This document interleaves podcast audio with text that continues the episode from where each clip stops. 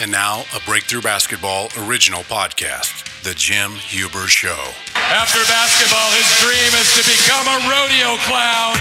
Jim Huber. Hey, everybody. Oh, it is hard work being this good. I was like, ow. You sound like a, a big choo-choo train. We join The Jim Huber Show, already in progress. I did that with not having any type of medication. All right, on the Breakthrough Basketball Hotline today, we have a, a special guest, one of our coaches, one of our elite guard coaches, and uh, his name is Adam Hepker. Adam Hepker, everybody. hey, hey, they should be cheering because Adam, if people don't know, he is a national champion. Yes. Okay. He was all state in high school, was a three time All American in college, played professional basketball, and is coaching at the college level. Grandview University in Des Moines, Iowa. Yep. Now, is this this is the first year in the Heart of America conference? Is that correct? Correct. Yep. Yep. So they were Grandview was an NAIA Division two school, uh, like Mid America was uh, until they made that transition. And this will be our first year at the Division one level, and we are ironically joining the Heart of America conference uh, this year, uh, along with uh, William Penn out You of don't, Austin. hey, you don't mind me asking, but uh, when you play Mid America this year, who are you going to root for? Grandview, baby, go Vikings. Are you going to wear your uh, Mid America uh, past jersey underneath your uh, shirt and tie? I will not be wearing anything Mid America. I promise you that. That will be weird, though. I, I also promise you that. That will be no fun. I may have to uh, schedule a recruiting trip during that game. Go find some players. When you ask kids where they want to play at, they always say what Division One, right? D1. Yeah, D one, D one. Yeah. And you know, you played at the NAIA level, and and, and we talked about it. You could have probably played at a higher level, uh, maybe as a Yep. Division two. But but if you can explain to individuals out there is how challenging it is being even second team All State in Iowa and going and playing at an NAIA school, and how challenging that transition was and can be, and then also trying to find out the best fit for someone when they're picking a, a, a college to go to. Yeah, sure. So, two things uh, that I felt like, and that, that I tell kids that I recruit now, the two biggest differences between the high school game uh, and the college game. Number one is the speed of the game, uh, just how fast it is, how much better shape you have to be in. You know, you go sit and watch a high school game, and and if you're not careful, you'll fall asleep uh, just because of the pace of the game. Um, and, and that's just not the case at the college level. It's, it's way faster. Uh, it's a different gear uh, all the time, and so that that was a giant adjustment for me, especially at the point guard position because the ball's in your hand a lot, so you are dictating that pace. And so for a while there, it, it, the game felt a little fast to me um, until I, you know, got some experience at that level. And then the, the second thing is is the physicality. It's it's way more physical. Stuff that's a foul at the high school level, you know, officials laugh at you at the college level. And on one side of that, you know, uh, defensively, you got to figure out what you can get away with because you get away with a lot more. Um, and offensively, you you got to be a lot tougher. There's there's all kinds of contact, which which I enjoyed. I was a, I was a, a big contact guy. Um, didn't mind that a bit. But speed and physicality was even, you know, going just to the NAIA level was huge. Um, as far as choosing the right fit, this is this is something that um, because of the culture uh, is getting harder and harder for kids to do. As as you guys referenced, it's kind of the mindset these days is Division One or bust. Um, a lot of people don't even know about the NAIA level. Um, that schools give full scholarships, and that NAIA schools give away hundreds of thousands of dollars of scholarships every year. Uh, and, and, and kids have a chance to go to school for free, and they have a chance to play at a high level. Um, but but it kind of goes I, I, it kind of goes unnoticed, which is which is unfortunate. Um, but for me, it, it was this. I, I was uh, offered by several Division twos in the Midwest, and could have walked on it at Northern Iowa. Um, and in, the back of my mind, I, I wanted to do a couple of things. Number one, I wanted to play right away. I wanted to have the chance to play right away. And and while that's not guaranteed, you know, uh, and a lot of coaches will, will tell you, uh, yeah, yeah, you have you got a shot to play right away. Um, that's something that the player has to to do their homework on and, and see who's returning and see if they're going to have a chance to beat somebody out. And really, the only spot I felt like I was going to have a chance to play right away was at Mid America at the NAIA level. Uh, none of the Division twos, and, and for sure not at uh, at Northern Iowa. Uh, the other thing is that kids should consider for sure is not only can they play right away, because you only get four years to do it. Is, is do they love the head coach? You know, is it somebody that they could trust? Is that head coach going to be there for four years? Because ultimately, you know, in school, you need to go to class all the time, and if you're not in class at the college level, you're going to be with your head coach a ton. And if you don't respect that guy, love that guy, you're going to be miserable because he's going to ask a lot of you. He's going to make you uncomfortable. Um, and if there's not a relationship there, it's not going to be a lot of fun. When you think about that, though, Adam, what's the transfer rate now? Uh, a guy named Jeff Goodman for ESPN puts together a transfer list every year, and it was over 750 names this year. Wow. Which, if if you do the math, it's, it's over two kids per Division One institution. You know, in, in most cases, um, it's it's a wrong fit type of thing, bad choice from a kid that was misguided, uh, made a bad decision, and unfortunately, also parents are enabling a lot of kids these days to say, yeah, you know what, um, they're not going to let you play. Coach is giving you a hard time. Let's go somewhere else. Um, which is why you see that transfer rate so high. Now that's a decent thing for a small college coach like myself, because um, those kids that are leaving NCAA schools, if they would like to play right away, they can go NAIA.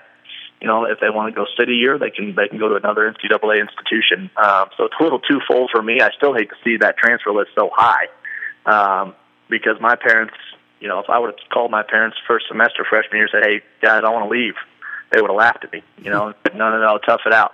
You're fine. Um, which is not the case today, unfortunately, uh, in for for most families. Adam Hepker is our guest, and Adam, I'm I'm in a position now in my life where my son is a high school player, and colleges are starting to talk to him and stuff. What mistakes can you help me avoid as a parent? Because sometimes you guys laugh at some of the things that parents do to try to get you to recruit their Right. kid. What do I got to do to avoid trouble? You know, and and and you referenced something right there that I think is important. It's it's you know a lot of families sit and wait to be recruited. Um, and and Troy, you mentioned recruiting schools, which which is something kids and families should do. Um, it's not done enough. You guys need to do your homework on schools, on coaches, on assistants, um, on majors that are offered, on professors. Um, you know, you want to look at how many of those kids, when they graduate from that school, are getting jobs um, how many of those kids are graduating first and foremost um, are two big things you should look at. Um, but don't be afraid, uh, especially for parents with kids uh, that are not going to be big time Division One players. Uh, don't be afraid to go actively contact schools. Hey, come take a look at my kid. Hey, can we swing by a practice? Hey, we're going to be in town this week. We'd love to catch a game. Uh, schools that they don't they they've got enough kids uh, that they have to go find themselves. They love to, to get those phone calls where kids are interested in them um, especially at the small college level. So don't don't hesitate to do that. But some of the things I mentioned in in that previous question, you know, make sure uh, your kid trusts the head coach. Make sure they've got a degree that your kid is interested in. You know, be active in doing your homework um, because you know few other decisions uh, that you as a family make are going to be as important as that one. What, what would you classify though, Adam, as like an over the top parent? I mean, I know that you want them to, you know, communicate, be aggressive, market their son or daughter, but when is it when is it too much? yeah, you know, probably you know the the phone calls, the emails are okay uh, to a coach. Um, you know, uh, seeking them out uh, sometimes at tournaments when they're trying to do their job, trying to recruit. You know that that uh, is a little just me personally. It's frustrating. You know, I'm sitting there trying to evaluate kids, um, and to be constantly interrupted by parents who who have kids that want to play for me. That that does get a little frustrating. Um, but certainly going home, sitting down, and uh, firing off some emails to coaches is fine.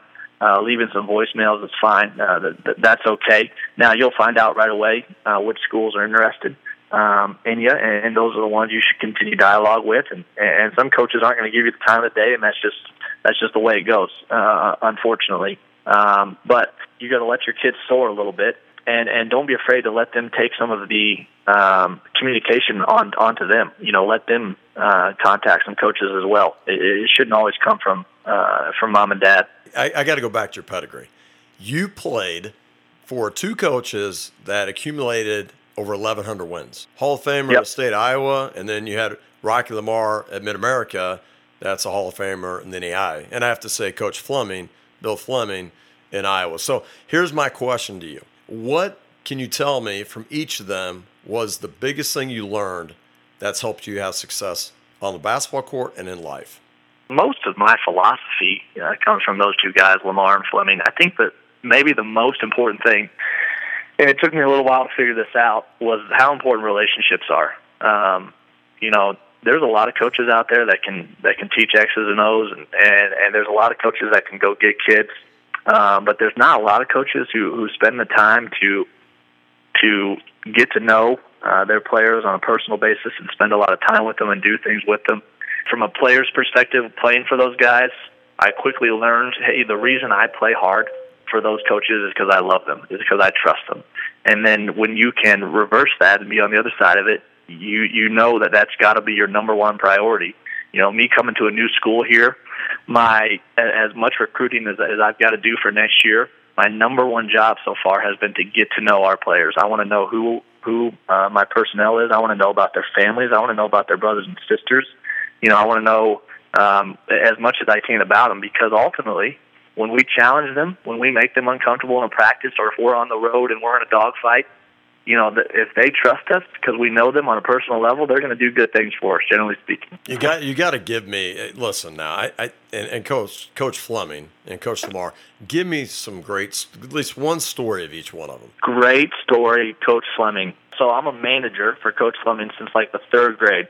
He trusted me to do quite a bit of things. He after every game from about my seventh grade year on, um, he parked his old Cadillac, his big old boat Cadillac in the back of the gym. He would have me drive it around to the front with him, or, or for him, and start it, warm it up, and drive it around to the front so it was warm when he got in it. And, so, and how old were you? and I, you know, I was I probably started doing that in the seventh grade. And of course, we grew up in in Iowa, and oftentimes it was snowing, and and probably the the worst decision he could have ever made to let me do that. Fortunately, nothing ever happened. Uh, but that was my first driving experience right there. Was driving his caddy from the back of the school uh, to the front of the school. Did you put a booster uh, seat in the in the be able to sit up and see, or you know, how did you do threw, that? Threw some books on the driver's seat so I could see where I was going. Coach Fleming has a reputation up in Iowa as being really competitive, super competitive. When he would Yep. get when he would get into you, what are some of the ways, uh, the things you remember of him getting after you, motivating you? Yeah, abs- absolutely. You know, and it goes back to that relationships things. You know, he was uh, Fleming was a little bit of what I would refer to as a as a Bob Knight type coach. You know, he would light you up. He would he would get into you. Sometimes it wouldn't always be pleasant, um, and that's hard for a kid. It's it, that's I mean your pride. You know, here you are getting chewed out by your head coach in front of a thousand people. That's embarrassing. Um, and it, the only way you- you're going to be okay with that is if you trust that guy. Um, and he had a rule for me. He said, "Hey, I don't care what I'm saying to you. I don't care how I'm saying it to you. But when I am coaching you in practice in a game, if you don't like it, you need to listen to what I'm saying, but just nod your head and smile. Uh, and so whether if I was sitting over by the bench with my hands on the knees, and you know he was saying whatever he wanted to say, usually in an unpleasant way, I would just nod my head and smile. And I had a lot of people fooled. You know, I had my mom fooled. You know, she'd come home from games and say, "Hey, Adam, you know what was so darn funny with Coach Fleming during the game?" of course, I you know I would not ever tell her fully the truth there, but um, you know, as long as as kids can look past, you know, and there's coaches like that still today. If you, if you trust the guy and you can look past how it's being delivered, usually, usually they're telling you something you need to uh, to, to address uh, in your game. Now we can't forget about Coach Rocky Lamar. Now you got to give me a story on him. the ultimate competitor. So I'm I'm down there for a camp, my freshman year in high school. Um, I would go down to Mid America for a couple of weeks and, and go to his youth camp. And our guys, the college guys, would play from eight to ten every night. And uh, so I'd go up after camp and watch them with Coach Lamar, and I'd occasionally play with them, although I was in over my head. And uh, I was I was fairly arrogant as a freshman in high school, and so we're riding in his car back to his house after open gym. I would stay at his house, and I start mouthing off to Coach Lamar, letting Coach Lamar know that if we played one on one, I would embarrass him. And he goes, he goes, oh, oh, really, really? And you know, he's probably fifty at this point. He's probably forty nine. And is that right, Adam? Is that right? He wheels the car around at the next intersection, does an illegal U turn, and goes about 60 miles an hour back to the center. Now, it's, it's like 10:45 at night. I'm going, this guy saying we're not really going to play one on one, are we? Well, he we go up there, and the dude doesn't even lace his shoes up, and he buries me. I'm not sure I even scored, and and he was fouling me. He was jumping into me. Uh, just embarrassing. And describe And- uh, describe Coach Lamar like physically for the listener doesn't know Rocky Lamar. Yeah, so so he was a little, you know, he was not certainly in his playing shape days. He was a little hefty maybe at this point, but but strong, and and he was letting me know about every bucket that he got, and and he held nothing back, uh, which he shouldn't have, uh, because I was giving him so much mouth in the car. And he can really so shoot he- the ball. He can really Oh, yeah. shoot the ball. He can really shoot it. Yeah, he had the pull up going on me. He could get to the rim when he wanted and, and just move me out of the way. And, and he beats me like 21 to nothing or 21 to 1 and just walks out the gym and says, Get in the car, Hep. Pretty sure I balled the whole way home because I was so embarrassed. You know, this this cut guy that I wanted to play for someday. But um, he was, even at 50 years old, not about to let me think I could beat him. Tell me, I, know winning a national championship is difficult to do, and people see the final game and see people celebrating, but they don't see all the hard work that has to be done to make that happen.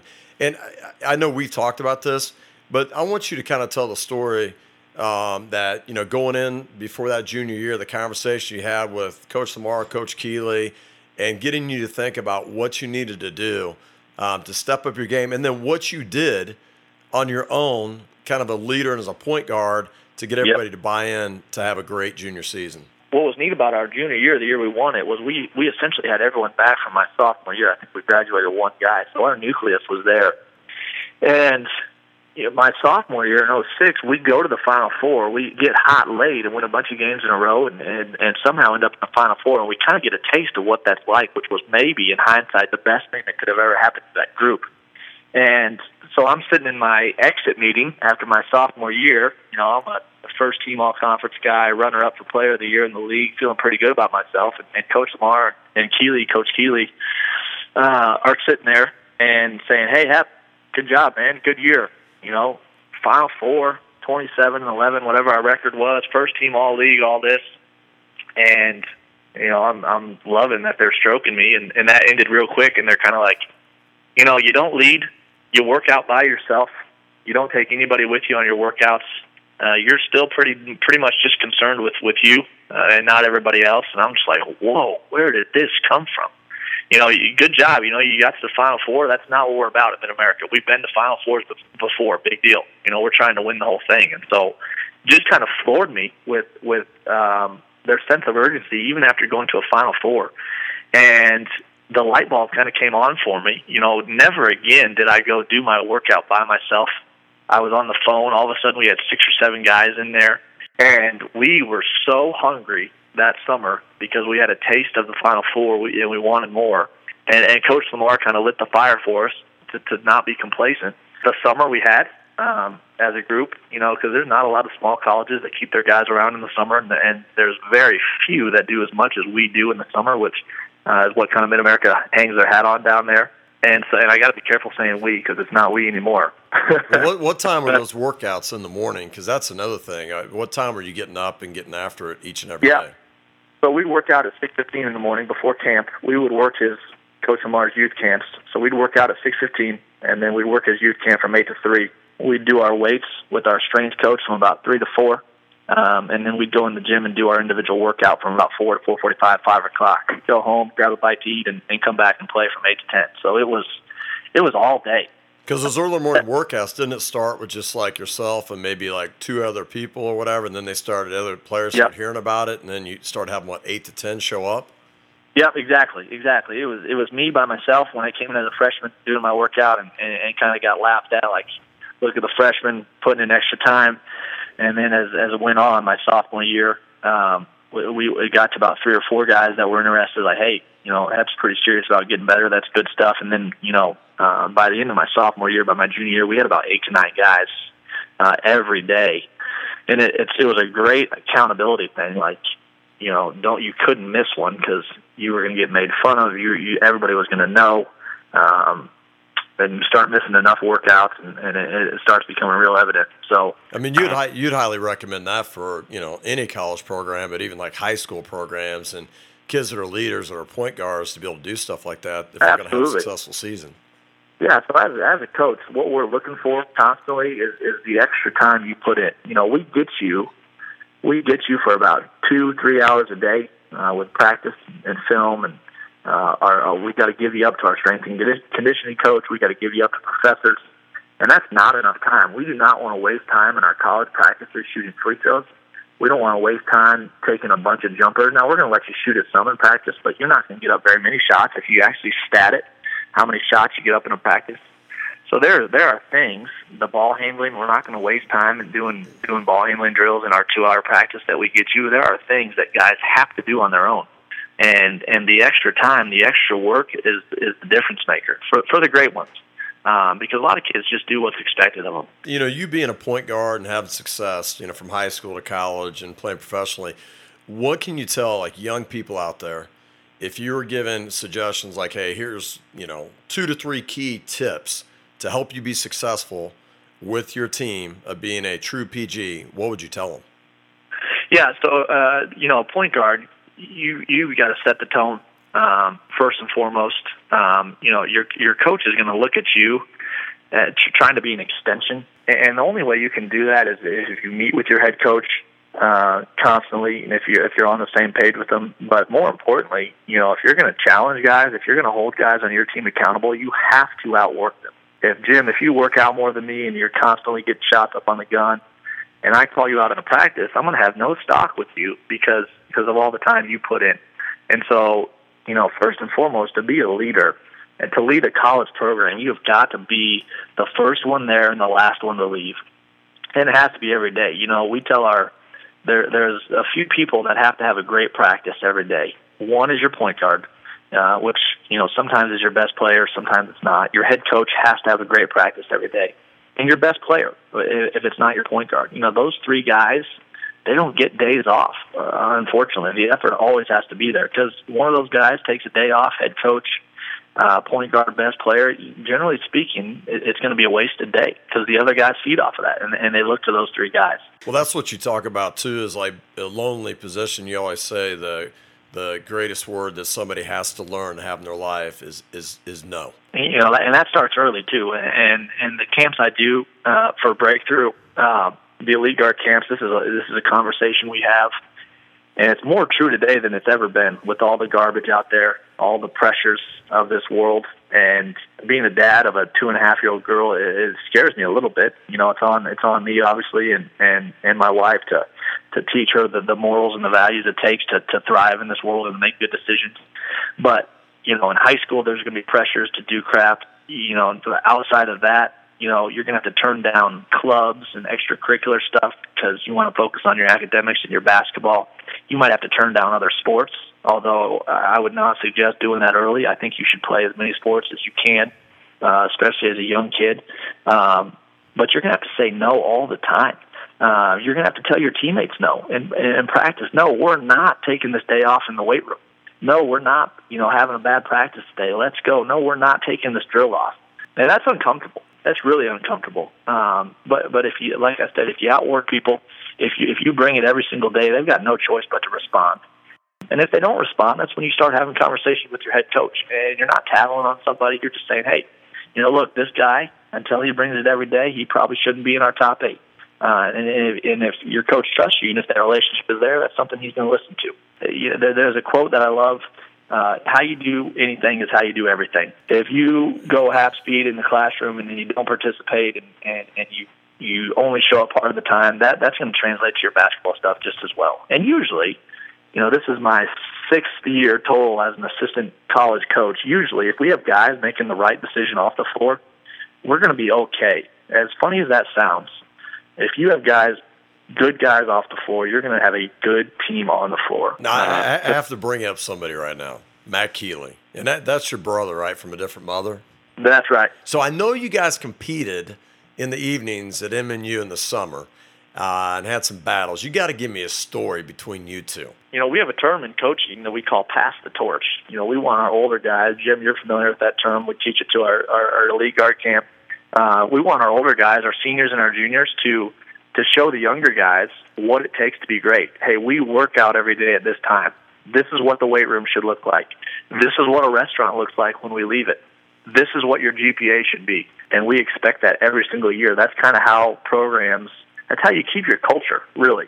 Um, that's how you police your culture. Well, Um, so Keeley was the point guard at Mid America the four years before me, uh, from 2000 to 2004, and then I came in and, and had a chance to start right away. He was a graduate assistant for us uh, my freshman year, which was a great thing. Well, the summer after his senior year, you know, he's arguably as good as they'll ever be, uh, and he's got a little swagger. And, and I'm at the college level as bad as I'll ever be. Right? I'm a freshman. I'm figuring this game out. And his alumni group has kicked us all summer long, and they have let us know about it all summer long. it infuriates me, right? I mean, I leave the gym just disgusted. And late in the summer, probably late in July, we there's a loose ball. We're playing Keeley's alumni group. Uh, there's a loose ball um, and, and Keeley thinks it, it's kicked, thinks it's a kick ball, and and, and uh, my roommate, a six nine kid, Cal Kibbers, picks it up and lays the ball in after this loose ball for the game winner. And game winners were not easy. You know, we we would be screaming at them, "Hey, somebody's going to have to hit a jumper," because if they came through the lane, we were going to put them in the bleachers, right? And so for us to pick up a loose ball and be able to lay it in was a big deal. One of the only times we beat them all summer and Keeley is going nuts. No, it was kicked. It was kicked. You know, and, and usually, uh, you know, his four teammates are, are, are going to back him up right away and be like, "Yeah, he's right. He's right. Stay here." You know, and, and this was before.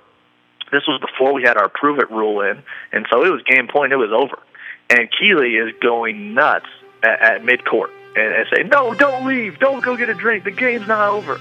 And I'm just yelling back at him, "It's over. Go to the losers board." You know, telling him to walk to the other floor. And uh, my guys are kind of, you know, when when Keeley and I get into it, everybody else kind of is unsure of where it's headed, and so they're kind of bright-eyed. I start grabbing my players and walking him into the hallway to go get a drink because I know Keeley's not leaving. And I take him out to the drinking fountain. I'm like, "Look, guys, look at me. Keeley is not leaving the floor." So we're going to go out there after we get a drink, and we're going to start the next game with Keeley on the floor. I don't care if he's there. run, run it because he's not going to leave. And so we go, we go get a drink. We go grab the basketball. Keeley's still standing there. Finally, uh, Oots, I think it was Adam Oots, another breakthrough guy, comes and like Keeley is at this point is just seeing red, as we would call it in his eyes. Just has crazy eyes. Oots just grabs Keeley and drags him to the losers floor. So. Um, you know, that was kind of in a weird way Keeley passing the torch, finally, finally giving it up there. You know, I think he was holding on to it a little longer than he wanted to, uh, than I wanted him to. Um, but that was kind of what put us over the hump as a young group was was finally beating those alumni, and then all of a sudden we started getting a little swagger and acting like we belong. And then you got a character like Rocky in the middle of it too, and it's like watching you guys on the bench is a was a joy. And uh, I know you're going to do great up at Grandview, man. Congratulations. Yeah, I appreciate that. I'm excited. Well, I want to tell you this, Adam, as I always tell you, thank you. All right, guys, we'll talk to you. All right, we will see you here on the next Jim Huber Show on the Breakthrough Basketball Podcast Empire. The opinions expressed on the Jim Huber Show are not those of Breakthrough Basketball or any other sane human being for that matter. I wish I didn't have to wear pants.